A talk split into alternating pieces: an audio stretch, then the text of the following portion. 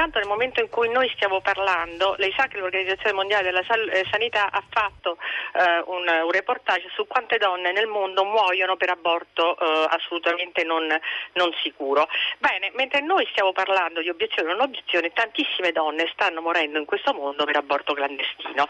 Per cui, eh, prego, eh, per cui ehm, allora, quindi questo è un fatto. Altro eh, secondo punto, il fatto eh, la libertà dell'uno finisce quando invade la libertà dell'altro. Allora sì, eh, è giusto eh, ripensare a salvaguardare un'obiezione di coscienza quando questa sia onestamente, cioè ci sia un'onestà intellettuale in questa obiezione di coscienza.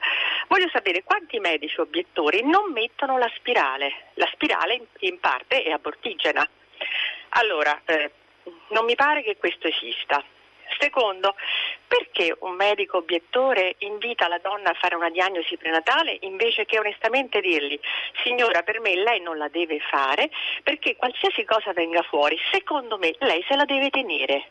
Quindi se lei mi segue come obiettore, lei non deve fare la diagnosi prenatale. Signora, se lei mi segue come obiettore, io non le metto la spirale.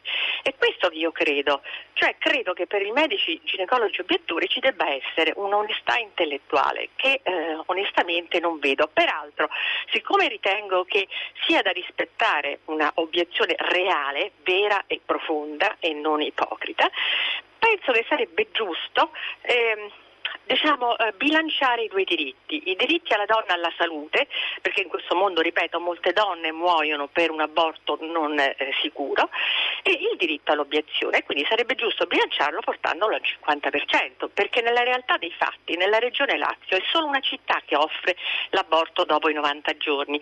Le donne non sanno dove andare, quando arrivano da noi sono fuori tempo per poterlo, eh, poter esercitare un loro diritto.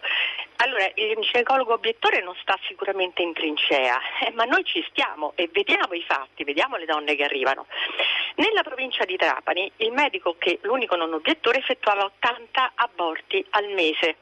Ora non ci sono più aborti e si dirà, beh, lì eh, non ci sono aborti, non c'è bisogno di un non obiettore.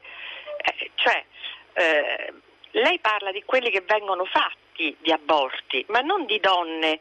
Non mi pare che si informi riguardo alla richiesta delle donne di poter effettuare l'interruzione e se questa richiesta è soddisfatta. È stata molto chiara, dottoressa Gatono.